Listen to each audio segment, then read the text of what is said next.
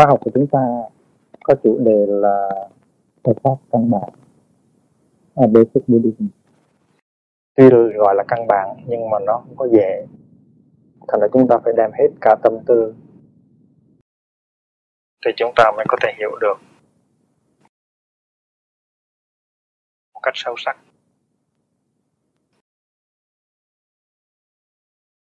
Chúng ta biết rằng à, kinh điển mà chúng ta học á, được chép thành văn rất là trễ, hơn bốn trăm năm sau khi được nhập diệt thì kinh điển mới chép thành văn. Trước đó thì kinh điển được truyền tụng bằng miệng từ thế hệ này sang thế hệ khác. Có các vị gọi là kinh sư. Kinh sư ngày xưa là thuộc hết tất cả các kinh điển và có nhiệm vụ phải tụng lại cho đại chúng nghe. Và có những người có khả năng thuộc lòng hết cả tất cả tam tạng kinh điển. Có những vị kinh sư và có những vị luật sư. Các vị kinh sư thì nhớ kinh, còn các vị luật sư thì nhớ luật. Và sự truyền thừa kinh và luật qua thời gian nó hoàn toàn căn cứ vào cái trí nhớ của con người, chứ không có máy móc, không có máy vi tính, không có không có máy thực hành. Và mãi cho đến uh, thế kỷ uh, thứ nhất trước uh, Tây Lịch thì kinh điển mới được chép lại thành thành văn ở trên giấy tờ.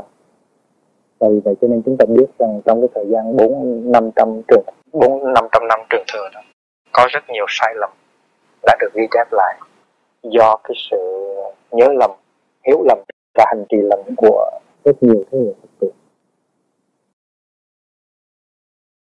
Từ trước thì chúng ta nghe chú Pháp Ánh hát cái bài Bên bờ suối Gobi của chị Trân Nguyễn. Chị Trân Nguyễn đang sống sờ sờ nhưng mà sư chú hát lời cũng không có đúng mà nhạc cũng không có đúng. À, cho nên sau khi sư chú hát xong thì nói đó là lời và nhạc của Trân Nguyễn và của Pháp Ánh.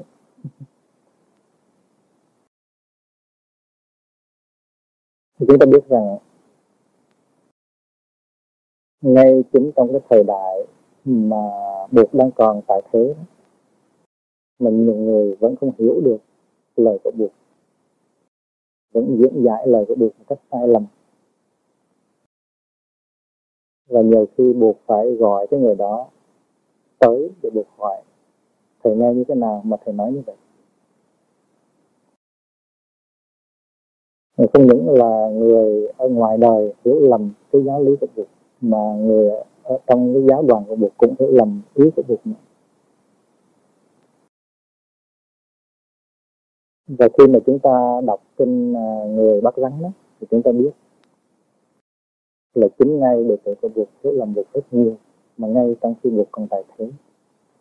Là chỉ bốn năm bốn trăm năm năm trăm năm không có Bụt và người ta truyền thừa lại những cái lời của Bụt bằng trí nhớ, bằng miệng thì thế nào nó cũng có sai lầm. Không những bằng trí nhớ mà thôi mà bằng cái cách hiểu và cách hành trì của mình. Khi mình hiểu sai và mình hành trì sai thì mình truyền lại những lời của Bụt cũng sai luôn. Vì vậy cho nên chúng ta phải cẩn thận lắm trong khi học Bụt và đừng có căn cứ quá trên những cái chữ, những cái câu ở trong kinh. Trong truyền thống Đại Thừa có câu là y kinh giải nghĩa tam thế Phật oan. Có nghĩa là nếu mà quý vị nương vào kinh mà giải nghĩa từng chữ, từng chữ một á, thì thế nào cũng oan cho ba đời các đức, các đức Phật.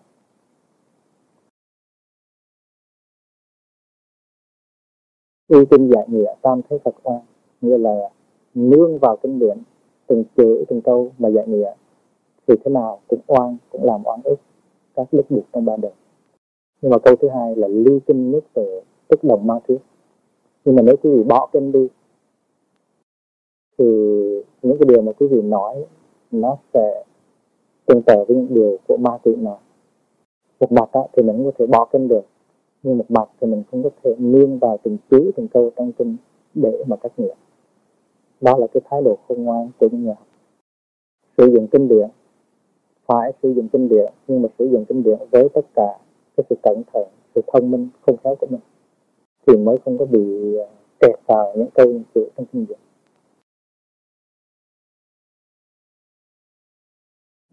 Người ta đồn là người ta nói truyền từng lại rằng ở Tích Lan vào khoảng thế kỷ thứ hai trước uh, Thiên Chúa Giáng Sinh thì đã có cái ý định muốn ghi chép lại những lời việc dạy tiếng tiếng lá cờ, tiếng lá bối rồi. Nhưng mà mãi cho tới uh, đầu thế kỷ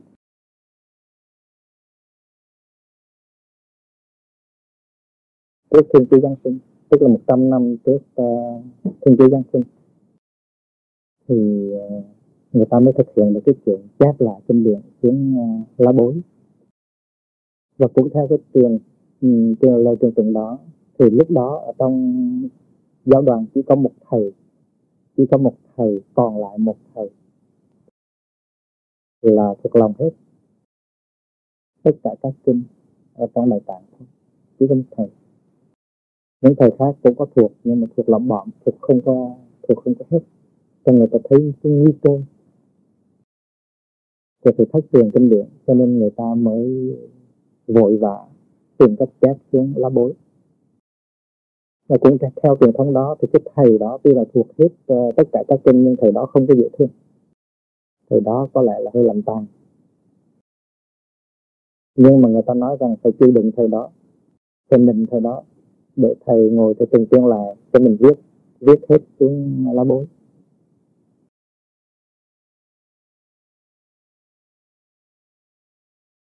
Và cuối cùng thì các thầy khác đã điều kiện thầy đó hết mực để thầy đó ngồi để tụng lại tất cả những kinh mà thầy đã thuộc, cho người ta ghi chép xuống lá bối. Ta có lẽ sau khi chép hết rồi thì mới thở phào, mới hết sự chịu đựng. Sau khi tôi nghe câu chuyện đó thì tôi hơi uh, buồn cười, là nếu thầy đó khó chịu như vậy thì chắc kinh thầy thuộc cũng không có đúng lắm.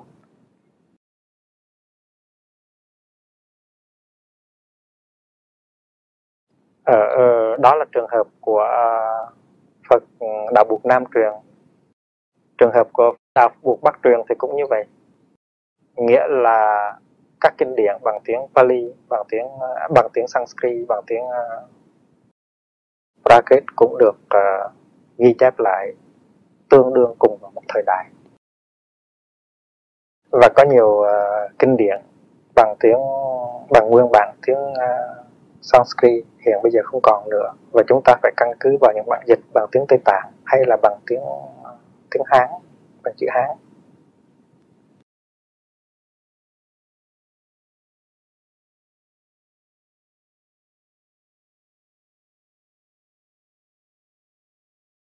Đạo Buộc Nam Truyền nó có một cái truyền thống rất là lâu và không có đứt đoạn.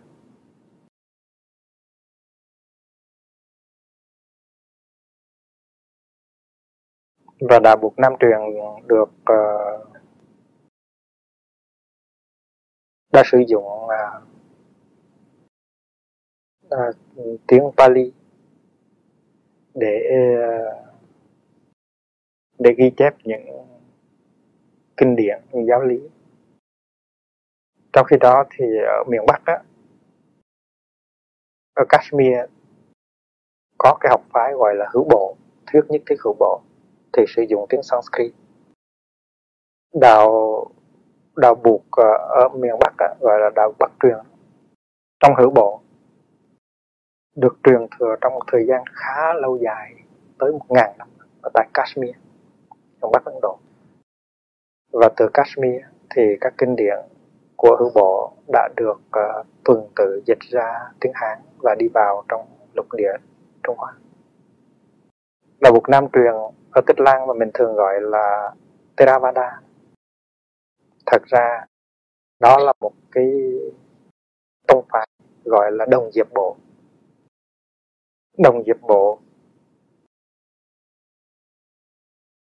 nó có nghĩa là một cái môn phái mà trong đó những thì xuất gia mặc đắp y màu màu đồng, màu màu hỏa hoàng, tức là màu màu đồng.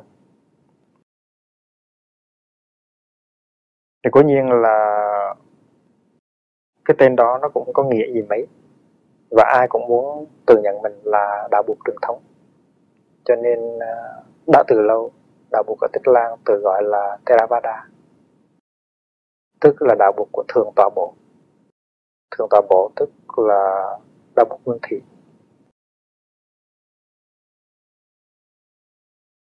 Và đạo Bụt ở Kashmir được gọi là đạo Bụt của Thuyết Nhất Thiết Hữu Bộ, Sarvāstivāda. Và cố nhiên trước khi đạo Bụt uh, chia ra làm nhiều bộ phái,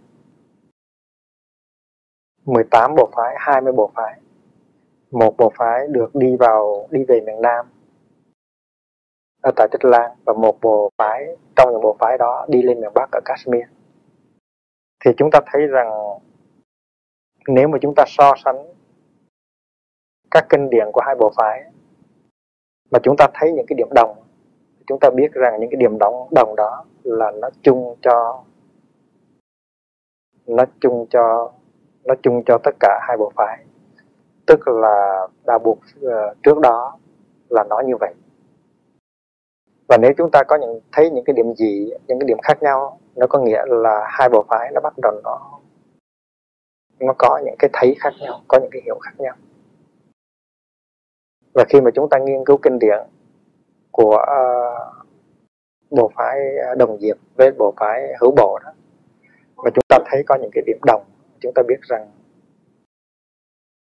là cái Phật giáo đó là Phật giáo đã có trước khi có sự phân phái.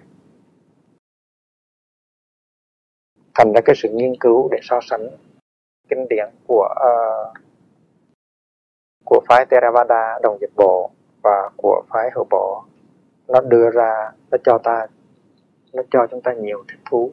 Chúng ta biết được những cái gì nó có trước sự phân phái và có những cái gì nó bắt đầu có ra sau khi phân phái. Tuy nhiên, trước khi mà đạo Bụt đã à, chia ra thành nhiều phái, thì đạo Bụt đã có biến hình rồi.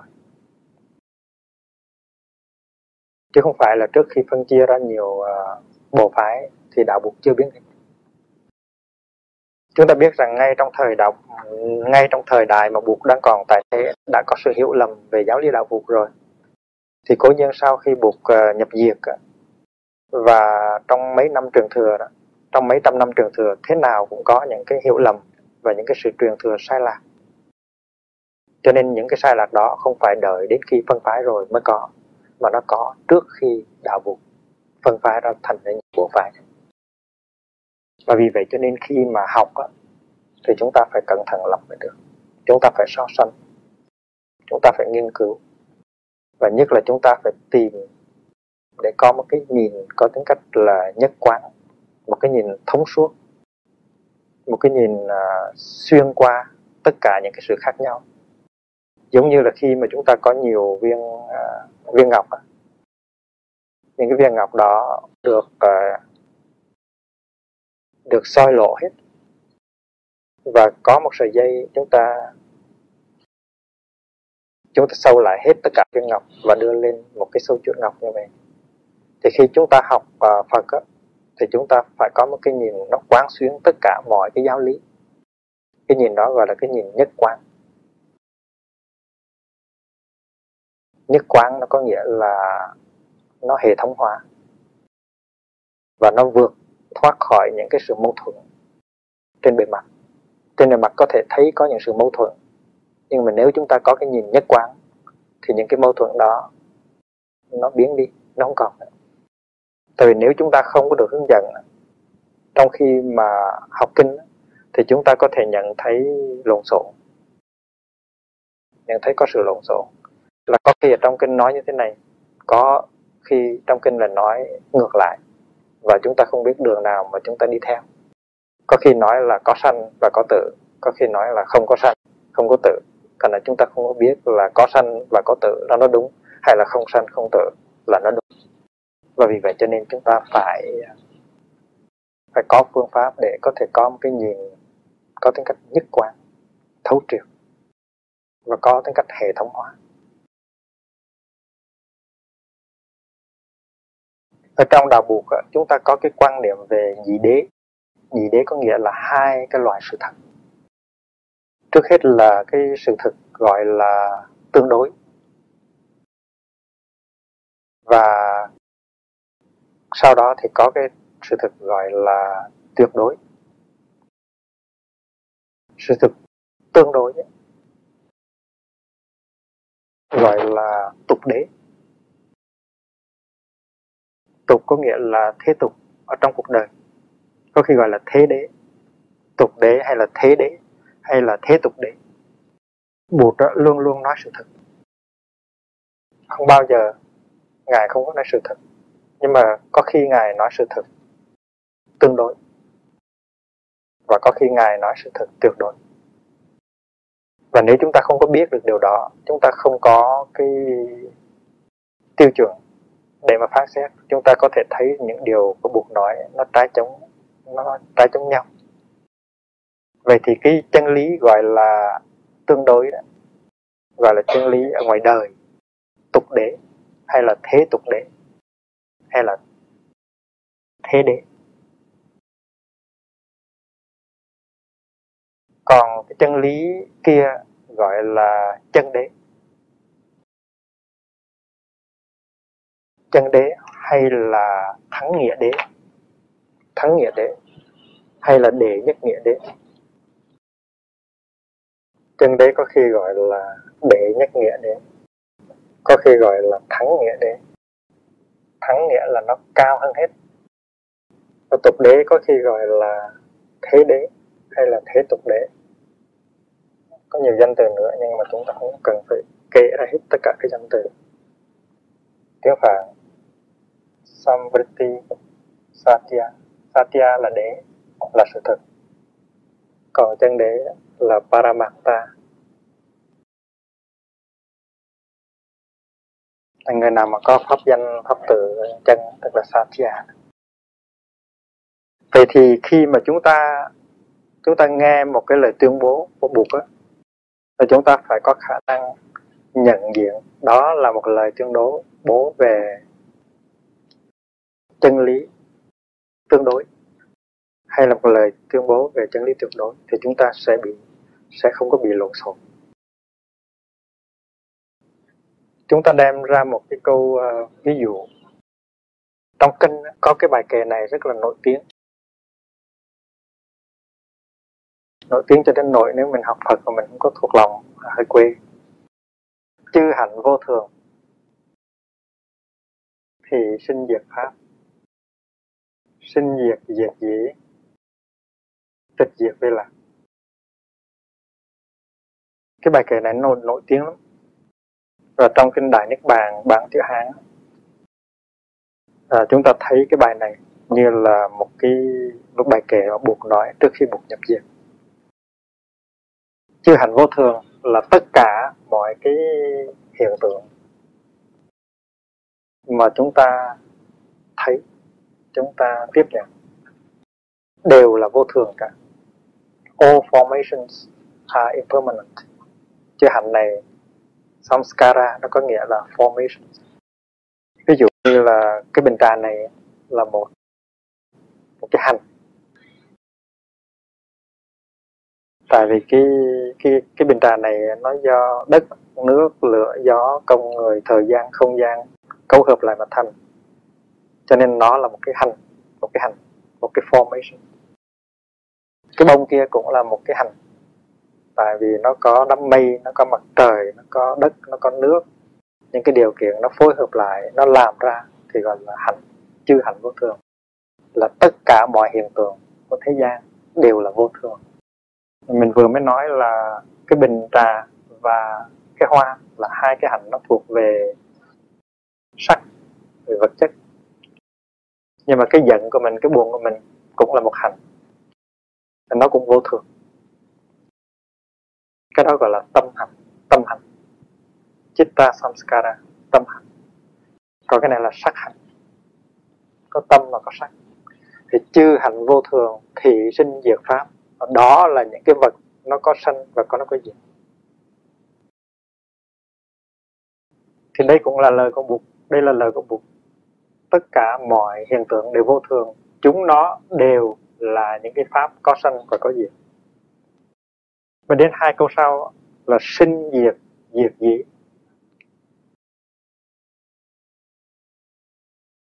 Khi mà cái sinh và cái diệt đều diệt rồi, thì cái sự tịch diệt đó, cái sự, sự yên lặng đó, nó là niềm vui chân thật. Tịch diệt như là nó là niềm vui, niềm vui chân thật. Thì hai câu đầu là nói về thế giới hiện tượng, là nói về cái tục đế, cái chân lý tương đối, cái thế giới trong đó có sanh và có diệt. Nhưng mà hai câu sau này là đi qua cái bình diện của chân chân đế, tức là cái thực tại nó vượt thoát cái sanh và nó có diệt, nó vượt thoát cái sanh và cái diệt, tức là nó không còn sanh diệt nữa. Khi mà cái sanh và cái diệt nó không còn nữa, cái sanh và cái diệt nó diệt rồi, thì cái sự vắng lặng đó nó là cái niềm vui chân thật. Thì trong cái thế giới này nó có sanh và có diệt, nhưng mà trong cái thế giới thứ hai nó không có sanh và nó không có diệt.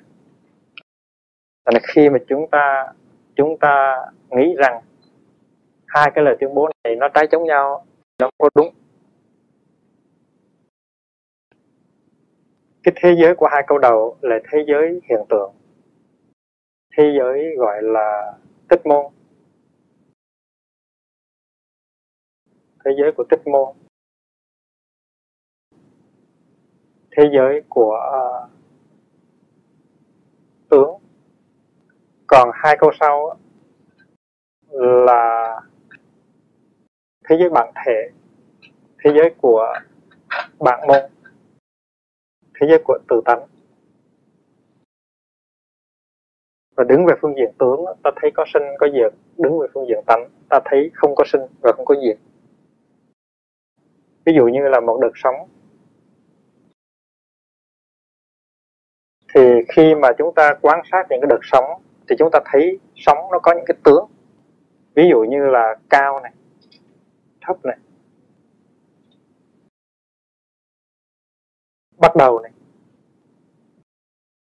chấm dứt này, đẹp này, xấu này. Nó có những cái tướng như vậy. Tướng cao, tướng thấp, tướng bắt đầu, tướng chấm dứt, tướng đẹp, tướng xấu, tướng có, tướng không. Là tại vì cái đợt sóng này nó có tướng có và nó có tướng không. Trước khi Trước khi nó bắt đầu thì hình như là nó không có, và khi nó bắt đầu rồi thì hình như là nó có, và khi nó chấm dứt rồi thì hình như là nó là không có. Cho nên nó có những cái tướng như vậy. Tướng có, tướng không, tướng cao, tướng thấp, tướng đẹp, tướng xấu. Thì đó là những cái tướng thuộc về thế giới của uh, hiện tượng. Nhưng mà có một thế giới khác, nó nằm ngay ở trong cái thế giới hiện tượng đó, nhưng mà nó không có bị những cái tướng nó ràng buộc. Cái thế giới đó gọi là cái thế giới của pháp tánh. Mà ở đây mình có thể ví dụ với nước. Sóng thì nó có không, có có này, có đẹp, có xấu, có cao, có thấp. Nhưng mà nước á, thì nó không có như vậy. Những cái tướng kia, những cái danh từ, những cái khái niệm kia mà mà mình dùng để mà mô tả cái sóng á, không có thể đem mà mô tả cái nước được. Tại cái nước nó không có không có chấp nhận những cái cái đó. Đứng về phương diện nước á, thì ta không thể nói là nước này nó đẹp hay là nó xấu, nước này nó cao hay là thấp, nước này nó có hay nó không. Và cái thế giới thứ hai là thế giới của tánh, nó không phải tách rời ra cái thế giới của tướng mà có, nó đồng thời là thế giới của tướng. Nhưng mà đứng về phương diện đó thì không có đẹp, có xấu, không có không, không có có, không có thấp, không có cao. Thì nhìn lại cái cái bài kệ này, tất cả mọi hiện tượng đều vô thường, những hiện tượng này là sống. Có sinh, có diệt, có thấp, có cao, có xấu, có tốt, và có sanh, có diệt. Thì sinh diệt pháp, tụi đó có sanh và có diệt. Đó là cái sự thực mà thế gian công nhận, mà Bụt cũng có nói như vậy. Đó là thế đế, đó là thế tục đế. Nhưng mà nếu chúng ta quan sát sâu sắc hơn thì chúng ta đi sâu vào cái thế giới của sinh diệt, thế giới hiện tượng, và chúng ta có thể tiếp xúc được với cái thế giới bất sinh bất diệt, thế giới của bản thể.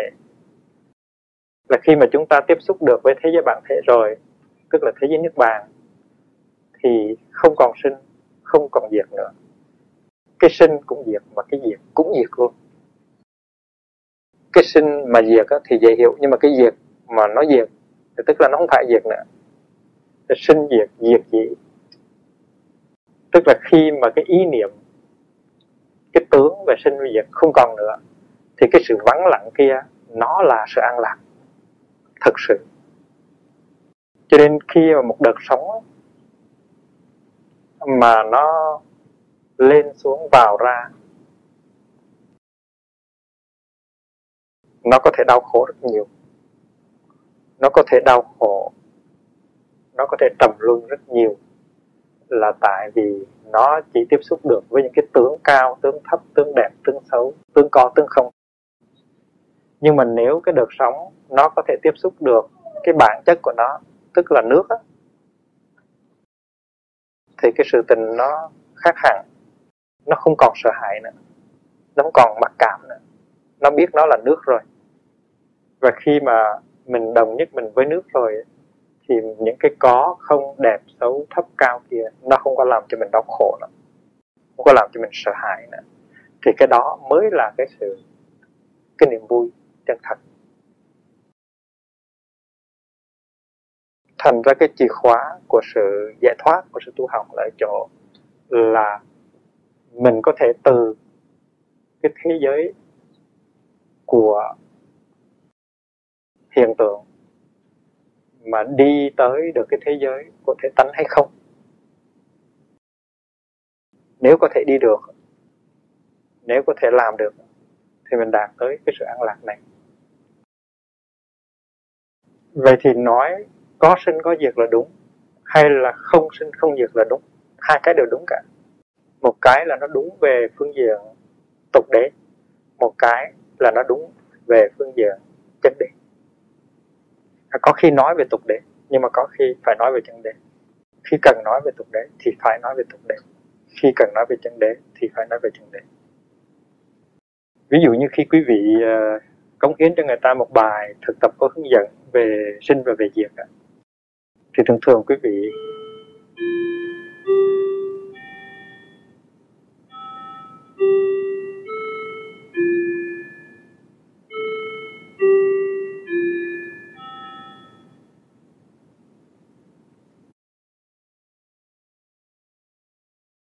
Thường thường quý vị nói rằng tôi thế nào cũng phải già, tôi thế nào cũng phải chết, tôi nào thế nào cũng phải bệnh. Thì người ta thực tập uh, cái bài là cái bài thực tập hướng dẫn, có hướng dẫn là cái già, cái sanh, cái bệnh, cái chết nó còn.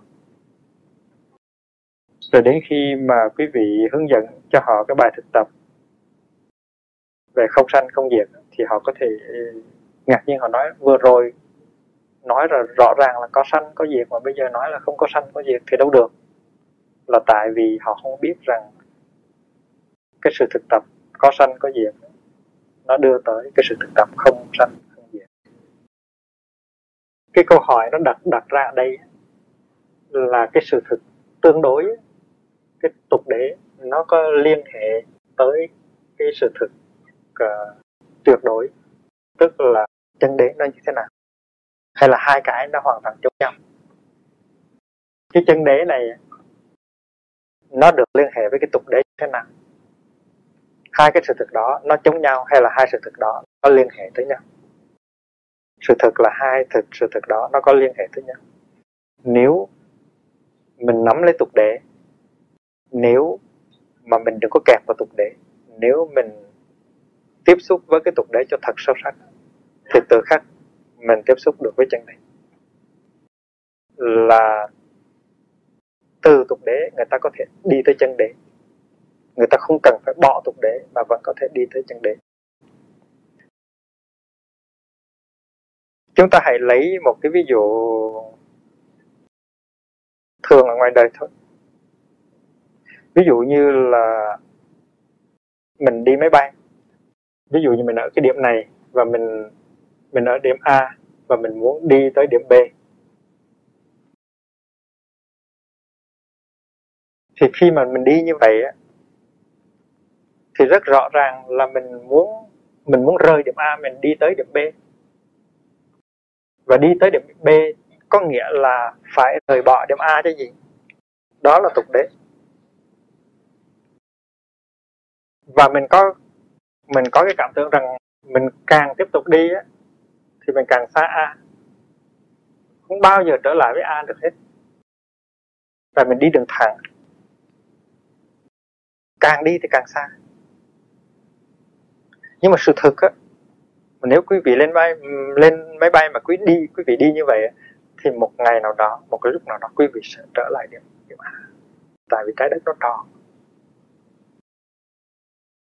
Tại cái điểm A nó nằm ở trên nằm ở trên trái đất, và khi mà quý vị tưởng là quý vị đi đi tới B là quý vị xa A, không đúng lắm, là tại vì nếu quý vị cứ tiếp tục đi như thế này, một lúc nào quý vị sẽ trở về điểm A. Nhưng mà trong suốt cái thời gian mà bay xung quanh trái đất thì chúng ta cứ có cảm tưởng là chúng ta đang đi theo con đường thẳng. Nhưng mà kỳ thực đó không có phải là con đường thẳng, nó là đường cong. Nó là đường cong. Và ánh sáng nó cũng đi theo đường cong, chứ đừng có nói là máy bay.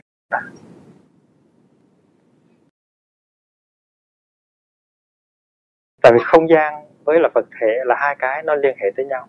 Không gian tức là space, vật thể tức là matter. Hai cái đó nó dính liền với nhau. Ở trong không gian nó có vật thể, và trong vật thể nó có không gian. Ờ, trong cái bình trà không gian rất là nhiều. Nếu mà chúng ta có học về về vật lý nguyên tử thì chúng ta biết rằng cái cái mà chúng ta gọi là vật chất nó không gian ở trong nhiều lắm, nó hầu như là không gian không. Và trong cái không gian mà mình gọi là không có cái gì hết đó, nó có vật thể ở trong đó. Cái sự có mặt của vật thể nó làm cho không gian nó đặt lại một phần nào, và vì vậy cho nên ngay cả cái ánh sáng cũng không có đi theo đường thẳng. Khi mà chúng ta có một cái ly nước như vậy á, và chúng ta đổ từng này nước á, và chúng ta để vào một chiếc đũa, chúng ta đứng ngoài chúng ta ngó, chúng ta sẽ thấy chiếc đũa nó nó không có đi thẳng, nó đi cong, là tại vì cái vật thể này nó làm cho chúng ta thấy cái ánh sáng nó không có đi không có đi thẳng nữa. Thì cái không gian này á, nó vì có cái vật thể cho nên cái đường của nó, cái đường đi của không gian, của ánh sáng nó cũng là đường cong. Khi mà chúng ta đứng từ một cái điểm này mà nhìn một cái ngôi sao ở đây, và nếu mà gần gần cái, cái, cái, cái con đường của ánh sáng thì chúng ta sẽ thấy rằng là cái, cái, cái ánh sáng từ cái ngôi sao nó chiếu tới con mắt ta, nó sẽ đi một cái đường cong chứ nó không có đi đường thẳng, là tại vì sự có mặt có những cái vật thể này Cái đó những người nào mà có học về khoa học chút đỉnh đều thấy được cả. Vậy thì chúng ta cứ nghĩ rằng từ A mà đi sang B là chúng ta vĩnh biệt A. Nhưng mà kỳ thực chúng ta càng đi, nếu chúng ta tiếp tục đi thì chúng ta sẽ trở về A.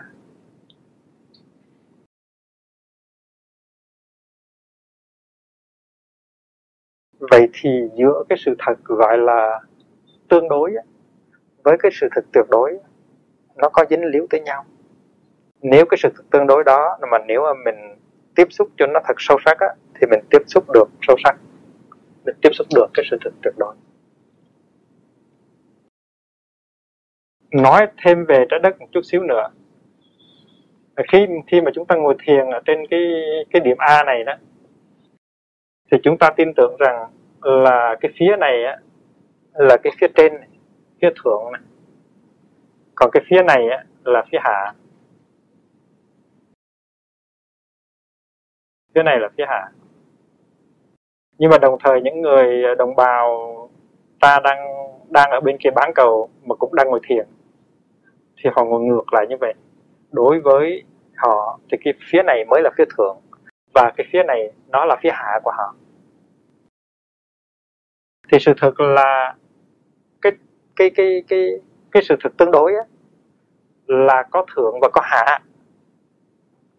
Tại vì nếu mà chúng ta muốn xây một cái nhà lầu ấy, thì chúng ta phải xây cái phần dưới trước, rồi mới xây cái lầu thứ hai, rồi mới xây lầu thứ ba. Chúng ta phải sử dụng cái sự thật tương đối là phải xây cái tầng dưới trước, rồi mới xây tầng thứ hai. Nhưng mà chúng ta nhìn vào đây thì chúng ta thấy rằng cái người đang ngồi dưới này, họ cho phía này là phía trên, phía này là phía dưới. Và đứng về phương diện tục đế là có trên, có dưới là sự thật.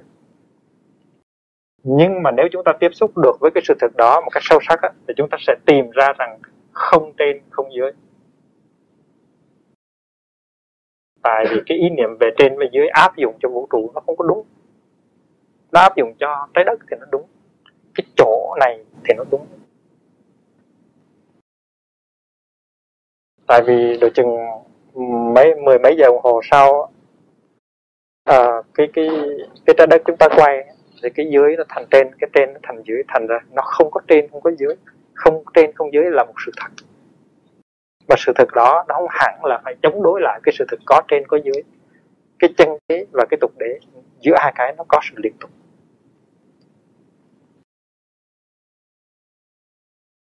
Cũng như là chúng ta nói về Đông và Tây, bên này là Đông, bên này là Tây. Chúng ta đứng ở giữa, chúng ta nói đây là phương Đông, bên đây là phương Tây. Phương Đông thường thường là bên trái mặt này, à, mặt trời mọc. Phương Tây là bên tay trái, mặt trời lặn. Nhưng mà chúng ta nếu mà chúng ta đi sang bên này đứng, thì tự nhiên cái bên này nó thành ra Đông, bên Tây nó vẫn là bên này, bên này là Đông. Bây giờ cái trái đất chúng ta chia hai ra như vậy á, chúng ta nói đây là phương Đông, đây đây là phương Tây. Đó là tại vì chúng ta đứng chỗ này chúng ta nói.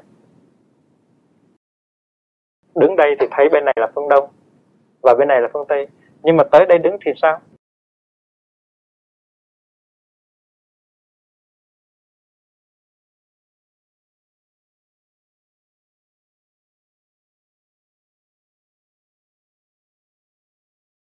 Có gì đâu.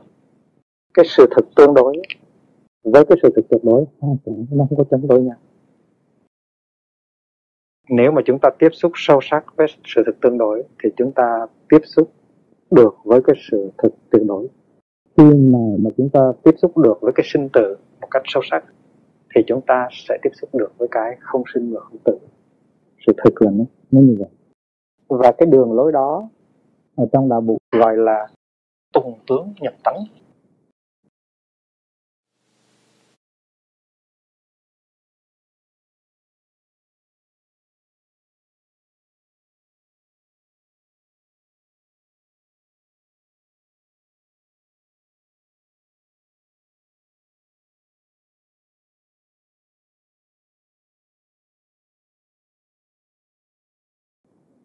nên hai cái hai cái sự thực nó có cái giá trị cả. Và nếu mà mình tiếp xúc được cái sự thực uh, tương đối và mình đi sâu vào nó thì mình khám phá được cái sự thực liên hệ với cái ý niệm về nhị đế. Nhị đế là hai.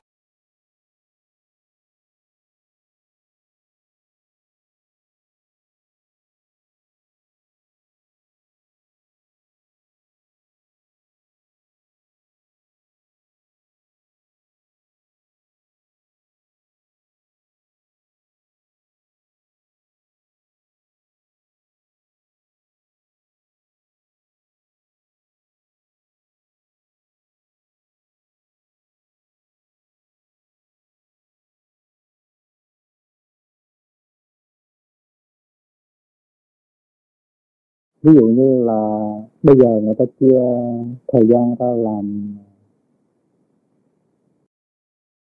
làm mười hai tháng, một năm mười hai tháng, chia ra làm mỗi tháng là ba mươi ngày, rồi mỗi tuần là có bảy ngày, ngày đầu gọi là thứ hai, ngày thứ hai ngày thứ hai gọi là thứ ba, ngày thứ ba gọi là thứ tư, cái lại ngày đầu ngày thứ nhật chứ hả? Ngày thứ hai đó là ngày thứ hai. Thì bây giờ mình nói chuyện hay là mình sắp đặt công việc hay là mình làm những cái việc dự án là mình sẽ căn cứ tên cho nó cho nó tiện lợi và thế giới tức đang. Mình nói theo cái thế gian, nhiều cái buộc cũng phải nói theo cái thế gian. Những cái cái mà những cái tiêu chuẩn của thế gian cho nó tiện lợi, có hẳn là cái đó là chân lý tuyệt đối, nhưng mà đôi khi mình phải dừng như vậy. Thành ra người ta khi người ta hỏi buộc là ngày sanh ở đâu, ngày mấy thì ngài cũng có nói tôi sanh đó ngày mấy. Thì thì thật có thấy ở ngài là có thấy bất sinh bất diệt. Nó phải là ngài bắt đầu có từ cái ngày đó, ngài sẽ tịch tới cái ngày kia. Vì vậy cho nên cái thế giới các đàn tức là cái tiêu chuẩn. Thứ hai là vì nhân, tức là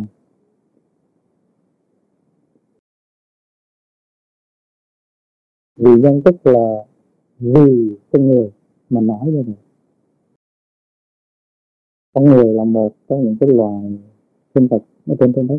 Con người có cái bộ óc như vậy, có cái lời lối suy nghĩ như vậy, có cái thấy như vậy. Tôi nói làm sao để cho con người có thể hiểu được. Ví dụ như là ở Paris đó,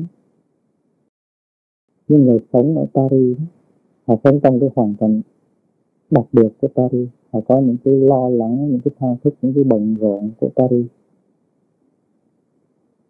họ có những cái vấn đề của họ, và đến khi mình giảng đạo cho họ, mình hướng dẫn cho họ, mình phải biết hết tất cả những cái đó để mà mình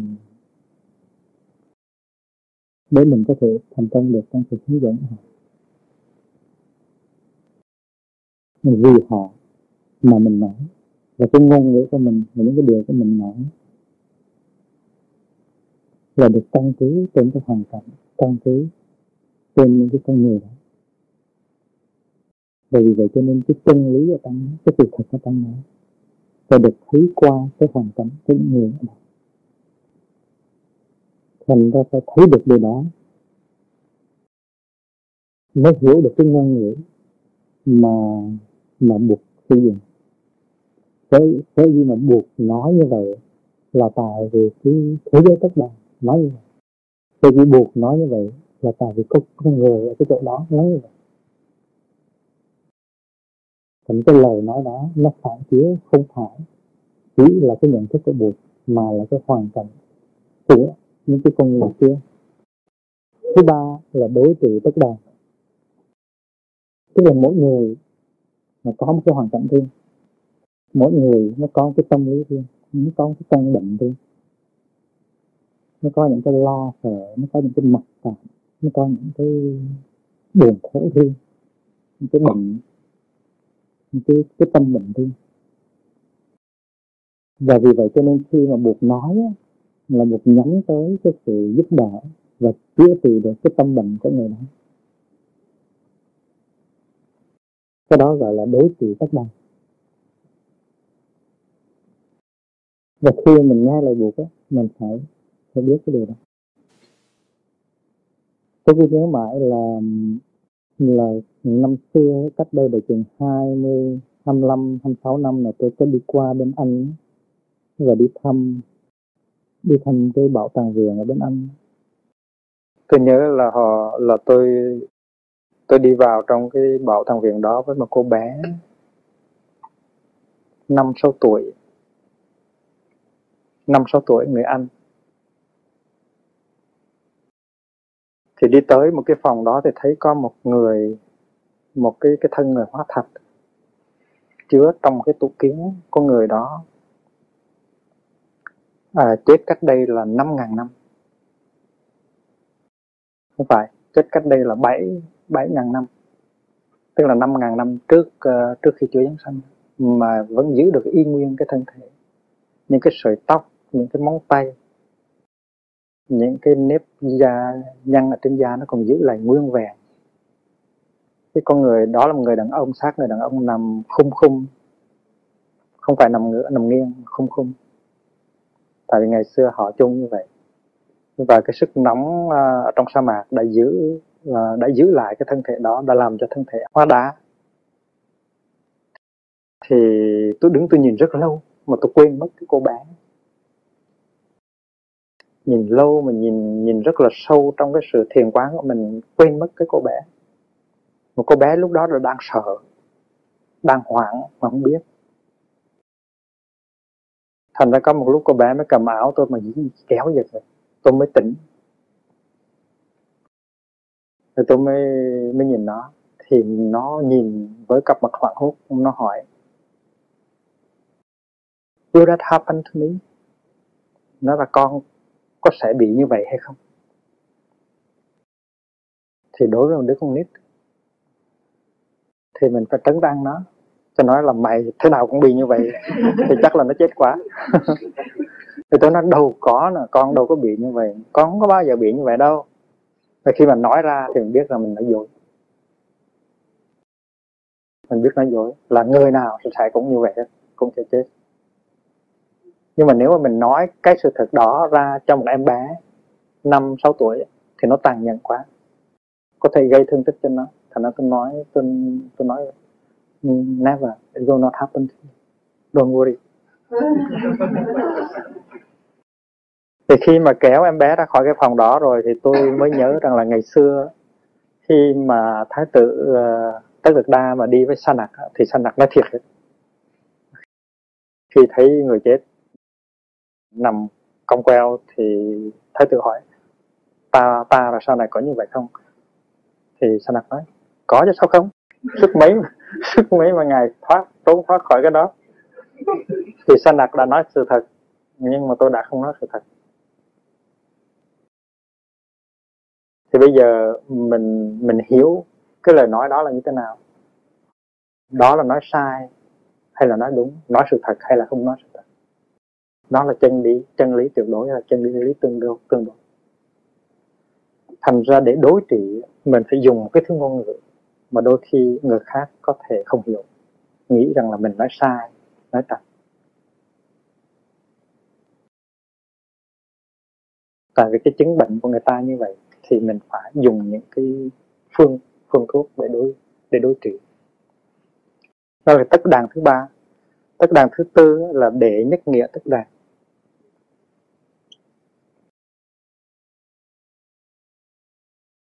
Đệ nhất nghĩa tất đàn. Đệ nhất nghĩa cũng như là thắng nghĩa. Đệ nhất nghĩa tất đàn, tức là cái tiêu chuẩn tuyệt đối, tức là nói sự thật thẳng thừng. Nói sự thật thẳng thừng, nhưng mà sự thật này nó thuộc về chân lý, không có ngã thì nói không có ngã. Dầu người ta có đi biểu tình hàng triệu người vẫn nói không có ngã. Trái đất nó tròn thì nói là nó tròn, dầu giáo hội có treo mình ngược lên cũng cứ nói tròn, nói sự thật thẳng thừng, không có không có sợ hãi gì cả. Đó là ý niệm về tứ tất đàn, giúp cho mình thấy rằng trong kinh điển mình, sau khi mình đọc một cái lời tuyên bố của Bụt, mình phải biết cái lời tuyên bố đó nó thuộc về đề nhất nghĩa tất đàn, hay là thế giới tất đàn, hay là vị nhân tất đàn, hay là đối trị tất đàn. Chúng ta còn có một cái tiêu chuẩn nữa gọi là tiêu chuẩn tứ y, tức là bốn sự y cứ. Cái này là do các tổ, cái pháp tứ y này là do các tổ đặt ra để giúp cho mình. Thứ nhất là y pháp bất y nhân, tức là phải căn cứ vào pháp mà đừng căn cứ vào người.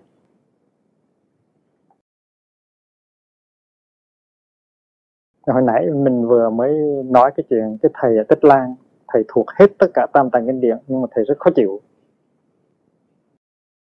Vậy thì mình muốn có pháp thì mình đừng có chấp chấp người, mình phải chiều ông. Mình làm thế nào để mình được cái pháp mà thôi.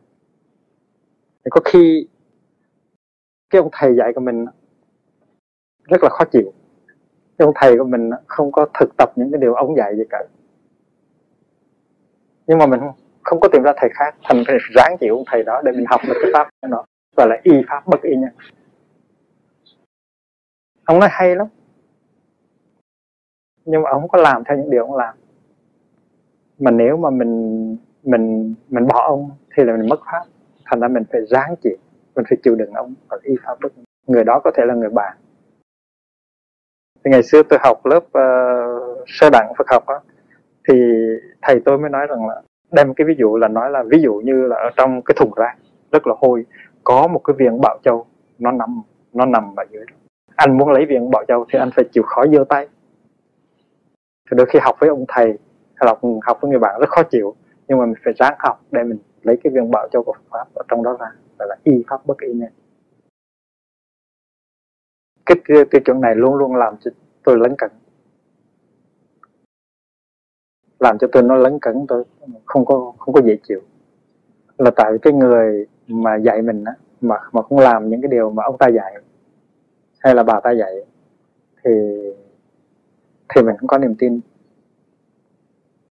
Tại vì mình có cái khái niệm về thân giáo. Thân giáo tức là dạy bằng cái sự sống hàng ngày của mình. Nhưng mà nếu mà mình nếu mà mình khó quá, mình đòi mình đòi cho có thân giáo thiệt thì chắc có lẽ là hiếm.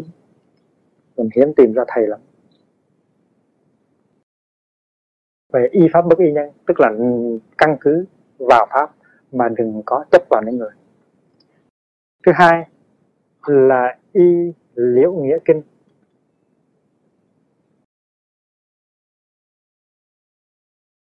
Bất y bất liễu nghĩa kinh. Liễu nghĩa kinh nó tức là những cái kinh mà nói về đệ nhất nghĩa. Bất liễu nghĩa kinh là những cái kinh phương tiện, không có nói về cái chân lý tuyệt đối, chỉ nói về chân lý tương đối.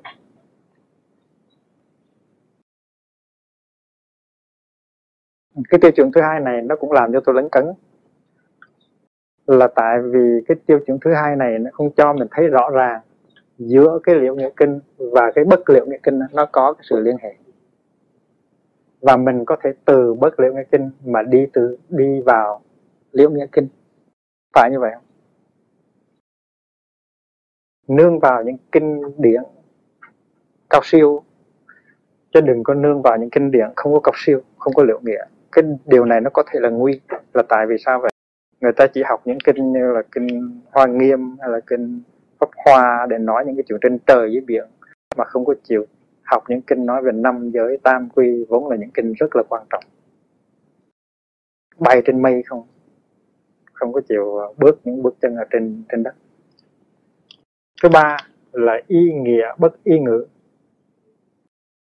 tức là nương vào, căn cứ vào cái nghĩa lý, chứ đừng có nương vào, đừng chấp vào cái chữ, mặt chữ nhiều quá.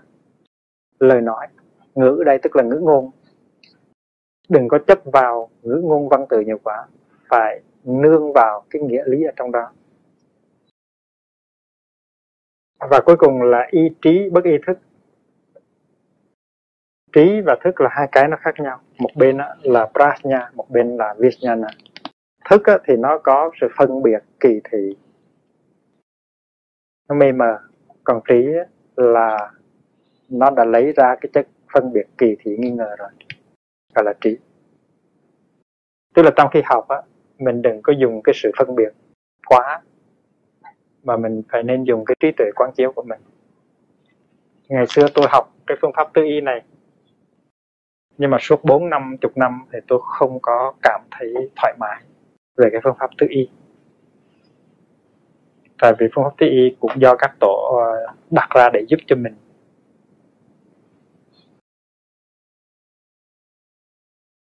Tôi không có được uh, thoải mái với cả bốn cái, trong thời là chỉ có một cái.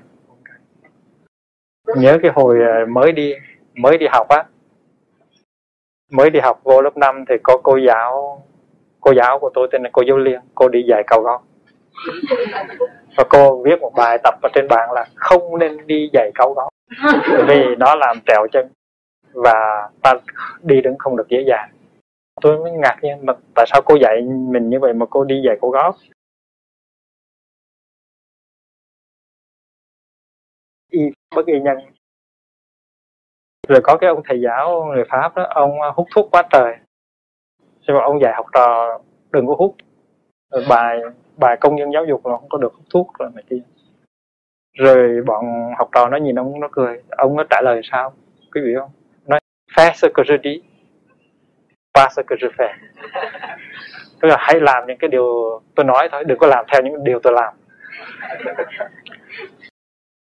Vậy thì Vậy thì chúng ta đã đi qua ba cái khái niệm về nhị đế, về tứ tất đàn và về tứ y.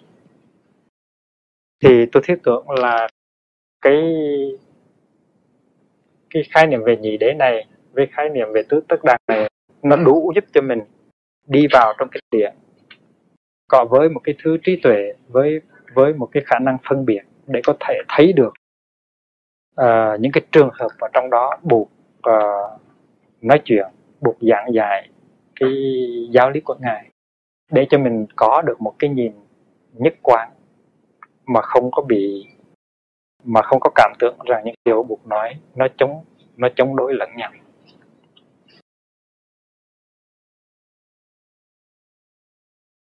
Ở đây là đây là mình học để có thể hiểu được cái cách nói của Bụt, tức cái ngôn ngữ của Bụt. Mình nếu mà không có biết cái cái ngôn ngữ của Bụt thì mình sẽ không hiểu được Bụt. Và thứ năm thì mình sẽ mình sẽ học về nhân duyên, à, duyên mình sẽ học về duyên khởi, duyên khởi. Duyên khởi tức là cái sự sự phát hiện của các hiện tượng căn cứ trên cái nguyên tắc uh, uh, duyên sinh, tức là những cái điều kiện phối hợp với nhau để thành.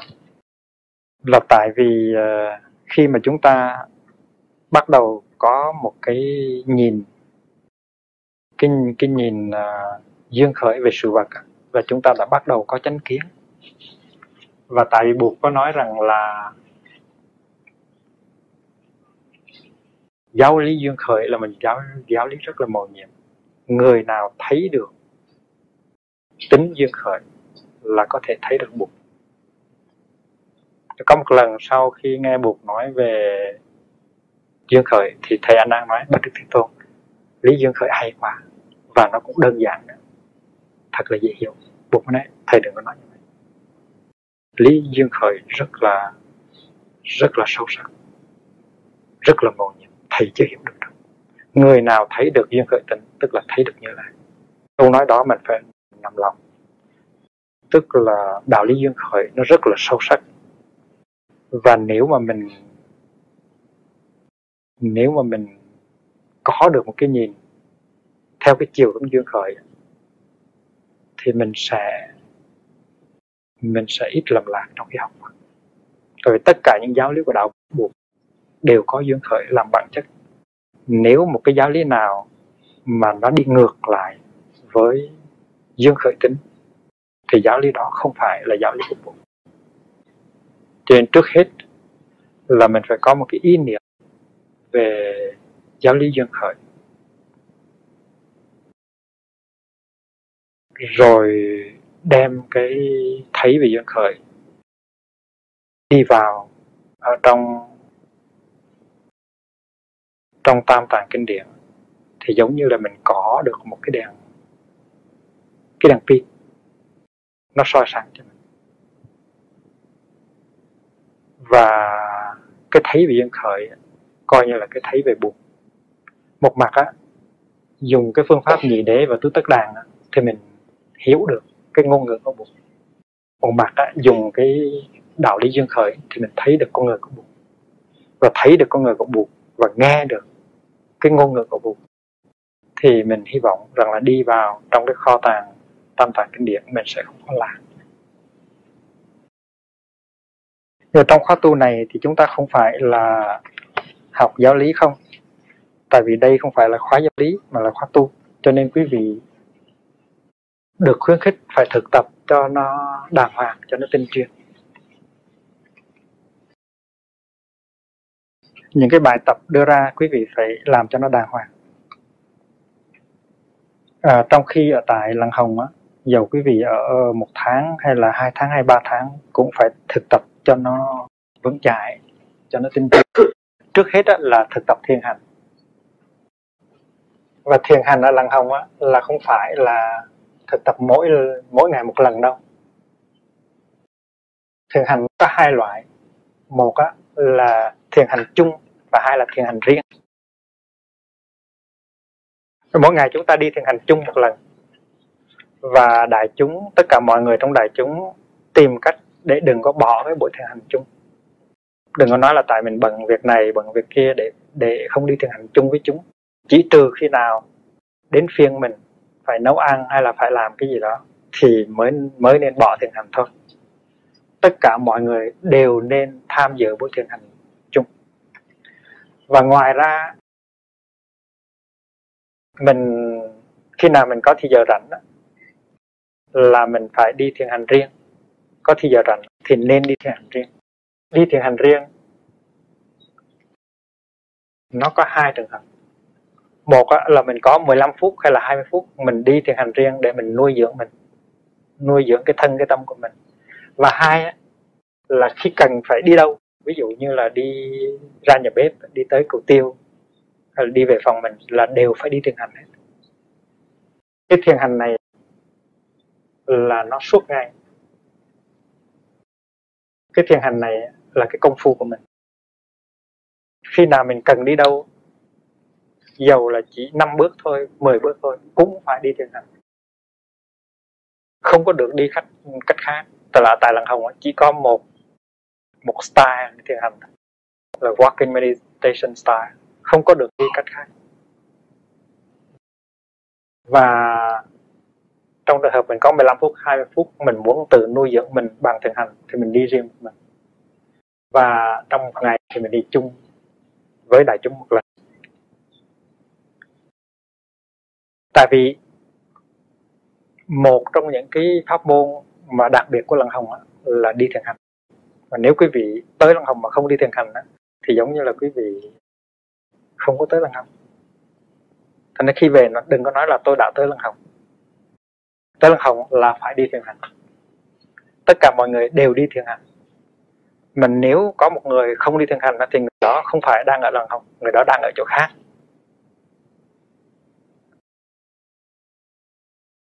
À, đi thiền hành đó là một phương pháp rất là mầu nhiệm để cho mình có thể nhận được cái tâm của mình. Cái tâm của mình nó như là một con, con khỉ, nó như là một con vượn, chuyền cành này, nó chuyền cành kia, nó chuyền cành nọ, nó rong ruổi, nó trầm luân. Và vì vậy cho nên mình phải có những cái phương pháp để mình theo dõi cái tâm của mình. Ở trong con người của mình nó có một cái gọi là cái tập quán, habit energy. Cái tập quán này nó đẩy mình đi, nó đẩy mình đi vào những cái nẻo đường của, của khổ đau, của buồn giận. của trầm luân. Nó giống như là một con, nó giống như là nó sọ mũi mình, nó kéo mình đi. Và nhiều khi mình có cảm tưởng là nó mạnh hơn mình, mình cũng có kilo nào cả, mình đi theo nó một cách riu riu. Nó nó là ông chủ, còn mình là đệ tử. Nó xách mình đi đâu thì mình đi theo đó thôi. Cái đó gọi là tập quán. Cái giận, cái buồn, cái sợ, cái thất vọng, cái bực bội của mình đều là cái tập quán cả. Mà những cái đó đôi khi nó là do ông bà cha mẹ trao truyền lại. Khi mình sanh ra mình đã có rồi. Và khi mình biết rằng mình có cái tập quán đó, mình đừng có mặc cảm là mình thua những người khác. Đôi khi cái đó là do tổ tiên ông bà trao truyền lại. Mà cái phương pháp là mỗi khi cái tập quán đó nó ló ra là mình phải biết nó, mình phải nhận diện nó. Mình không cần phải trách móc mình, mình không cần phải đánh nó, mình không cần phải đàn áp nó. Cái phương pháp của mình là nhận diện, nhận diện nó. Thì năm xưa có một anh thiền sinh người Mỹ tới Lăng Hồng đó. Anh đã thực tập ba bốn tuần lễ, anh đã thấy khá lắm. Thì có một bữa anh được gửi đi thành phố San Francisco để mua thức ăn để về nấu nấu cỗ cúng uh, cúng Thanksgiving. Thì trong khi anh ở San Francisco thì tự nhiên cái tập khí cuốn cuốn cuốn lên của anh đó, nó nó phát hiện. Tại vì Lăng Hồng có tăng thân, thành là đi đứng nằm ngồi có chánh niệm thanh thơi lắm. Một mình gửi ra San Francisco, nửa giờ sau tự nhiên anh thấy anh quýnh, mua cái này chưa xong lo nghĩ tới chuyện khác. Và khi mà anh quýnh lên như vậy đó thì tự nhiên anh đã biết được cái quýnh đó. Rồi tại vì trong ba bốn tuần lễ anh đã thực tập hơi thở rồi và thiền hành rồi, cho nên khi ra San Francisco anh có vẻ cuốn cua cuốn quýt như vậy, cho nên anh thấy được cái cuốn quýt. Và anh thấy rất rõ rằng đây là mẹ của anh, tại vì mẹ anh luôn luôn là như vậy. Và có vẻ lật đật, bà cuốn quýt, bà không có không có sự thanh thản. Và khi mà anh thấy được như vậy rồi, anh anh đã thở và anh nói hello mommy, và anh cười. Thì tự nhiên cái cuốn của anh nó không có phát hiện nữa. Anh tiếp tục mua cà rốt, mua khoai tây một cách rất là thản nhiên. Cái vấn đề là không phải mình đàn áp nó, cái vấn đề là mình phải nhận diện nó khi nó phát hiện. Và cái tập khí đó, cái tập quán, tập khí, tập khí gọi là habit energy, nó luôn luôn có trong mình, người nào cũng có cả. Có cái nó được ung đúc từ thời thơ ấu, có cái nó được trao truyền từ ông bà cha mẹ của mình. Cái cái nó làm cho mình đau khổ, mình hay phản ứng theo cái sự thúc đẩy và điều khiển cái tập khí của mình. Và tu có nghĩa là mình phải nhận diện nó mỗi khi nó phát hiện. Mà cái cách nhận diện hay nhất là đi thiền hành. Đi thiền hành tức là mỗi bước mình đi với cái chủ đích của mình đi, chứ không phải là mình bị đi, mình bị kéo đi. Trong cái đời sống hàng ngày mình đi là mình bị kéo đi. Còn trong khi đi thiền hành mình đi là mình có chủ đích bước từng bước và bước theo hơi thở. Và như vậy thì mỗi cái giây phút trong khi mình đi thiền hành là mình nắm được cái tình trạng. Và khi mà cái anh chàng tập khí nó phát hiện, mình thấy liền lập tức, mình mỉm cười, mình thở liền lập tức. Mình có cái cơ hội nhận diện. Còn nếu mình không đi thiền hành thì mình không có cơ hội để nhận diện nó. Và nó vẫn tiếp tục hoàn thành một cách uh, tự nhiên ở trong mình. Nó vẫn uh, ma đưa lối, quỷ dẫn đường, cứ tìm những lối đoạn trường mà đi. Thì nếu mà mình đi thiền hành giỏi á, trong khi mình thở mình có thể dùng những cái bài thi kệ, ví dụ như vào ra sâu chậm, hay là đã về đã tới, hay là mình mình ý thức về những cái việc mà đang xảy ra. Ví dụ như mình đang rửa chén thì mình ý thức được những cái động tác của mình trong khi rửa chén. Có hai cách theo dõi hơi thở. Theo dõi hơi thở để ý thức được cái gì đang xảy ra, theo dõi ý thức và đi theo một cái bài thực tập mà mình thấy trong những cái bài thi kệ. Thì cái việc thiền hành đó, nó giúp cho cái sự thiền tập của mình trong khi làm việc và ngồi thiền. Và khi mà mình làm việc và ngồi thiền, theo dõi hơi thở, thì nó cũng giúp cho cái việc thiền hành của mình. Hai việc này mình phải làm. Thì nguyên tắc của sự thực tập nó cũng đơn giản thôi, là nó thiết lập được cái thăng bằng, cái cán cân thăng bằng. Ví dụ như cái cán cân của mình đây,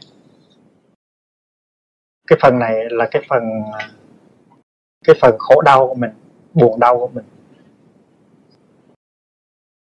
Cái phần này là cái phần hạnh phúc của mình. Thì thì cái phần buồn đau nó hơi nặng, và mình phải làm sao cho cái phần hạnh phúc nó đi xuống, phần phần buồn đau nó đi lên chút xíu. Nó nặng quá, nó kéo. Thành ra trong đời sống hàng ngày mà nếu mình khổ nhiều là tại vì cái phần này nặng và phần này nhẹ. Thì phải làm thế nào để cái phần này nó nặng thêm, để nó đi xuống, nó phần này nhẹ, nó đi lên. Và thiết lập sự thăng bằng đó bằng hai cái phương pháp này. Thứ nhất á, là trong khi thiền hành và trong khi mà à, làm việc, ngồi thiền, mà mình theo dõi hơi thở, thì mình có khả năng nhận diện được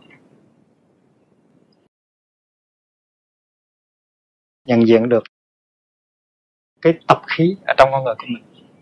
Mà quý vị nên biết là nhận diện thôi, chứ không có đàn áp. Cũng như như anh chàng à, thanh niên à, Hoa Kỳ mà ra San Pha, hello mommy, I see you, là thấy được cái tập khí của mẹ trong mình. Và chỉ cần như vậy thôi thì tự nhiên cái tập khí nó nó tan đi. Rồi mình theo dõi thì cái chánh niệm trở lại. Và khi mà cái tập khí nó xuất hiện thì mình lại nhận diện nó nữa. Và vì vậy cho nên nhận diện thôi, chứ không cần phải tranh đấu, phải đàn áp. Đó là một cái sự thực tập rất quan trọng, là người nào cũng phải thực tập hết. Nếu không thì quý vị không phải đang ở lần học, quý vị phải đang ở đâu á. Thứ hai là phải thực tập tiếp xúc tiếp xúc với những cái cái vui á, những cái vui, những cái mầu nhiệm. Cái này nó rất quan trọng, cái này là thuộc về vấn đề nuôi dưỡng. Tu là nó phải vui, nuôi dưỡng. Nó có những cái rất mầu nhiệm ở trong con người của mình, và nó có những cái mầu nhiệm xung quanh.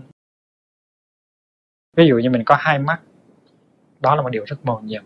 Mình có trái tim, nó đang đập rất bình thường, không có sợ, không có sợ stroke, không có sợ mấy cái đó. Mình có cái gan đang làm việc đàng hoàng. Mình có hai chân có thể đi thiền hành được. Nó có rất nhiều cái, cái yếu tố tích cực ở trong. Mình có khả năng cười, có khả năng vui, có khả năng hát. Mình có khả năng thưởng thức những cái hay, cái đẹp trong cuộc đời. Tất cả những cái đó nó nằm ở trong con người của mình, và mình phải tiếp xúc cho được. Gọi là tiếp xúc tiếp xúc cho những cái những cái cái hay, cái đẹp, cái hạt giống của hạnh phúc ở trong con người. Và mình phải nhờ các bạn của mình giúp mình tiếp xúc những cái hay, cái đẹp, cái hạnh phúc trong con người. Tại vì người nào cũng có trong tâm thức mình những hạt giống của hạnh phúc, của sự vững chãi, hạnh phúc này, thương yêu này, niềm vui. Tất cả những cái này nó có trong con người của mình. Mưa xuân nhẹ hạt, đất tâm ước, hạt đậu năm xưa hé miệng cười. Hạt đậu năm xưa tức là những cái hạt giống của niềm vui, của hạnh phúc này, của tài năng này, của thương yêu. Nó nằm ở trong trong tâm thức của mình. Nhưng mà lâu nay không có mưa, thành ra nó không có nảy mầm được. Thì mưa xuân nhẹ hạt, đất tâm ước, hạt đậu năm xưa hé miệng cười. Cái mưa xuân này là cái giáo pháp và cái tăng thân. Sống với tăng thân, sống với giáo pháp thì mình có mưa pháp. Và cái sự thực tập của những người bạn ở trong đại chúng, nó giúp cho mình tưới tầm những cái hạt giống này trong con người mình. Ví dụ như đi thiền hành, hay là đi ra nhìn trăng, hoặc là đi ra trồng rau, hoặc là rửa chén. Thì tất cả những cái giây phút đó mình phải sử dụng để mà tiếp xúc với những cái mầu nhiệm của sự sống ở trong mình và trong ngoài mình. Đôi khi cái vui nó đưa tới một cách rất đơn giản, ngồi và uống với nhau một ly trà thôi mà cũng có thể rất là vui. Thì trong đời sống hàng ngày á, mình phải thực tập tiếp xúc với những cái mầu nhiệm, với những cái hạnh phúc. Nó có, nó có ngay trong giây phút hiện tại, nó có trong người mình và xung quanh mình. Cái đó tiếng Anh mình gọi là selective touching. Tức là mình chỉ touch những cái cái mà tích cực thôi, những cái mà nó có khả năng trị liệu, nó có khả năng uh, nuôi dưỡng mình. Mà cái đó nó có nhiều lắm. Đó là nhìn vào bông hoa, ngắm uh, ngắm trăng, đi ở dưới ánh sáng mặt trời, nghe chim hót, ngồi im lặng với người bạn. Tất cả những cái đó đều có thể có giá trị nuôi dưỡng cả. Và nó có hai cái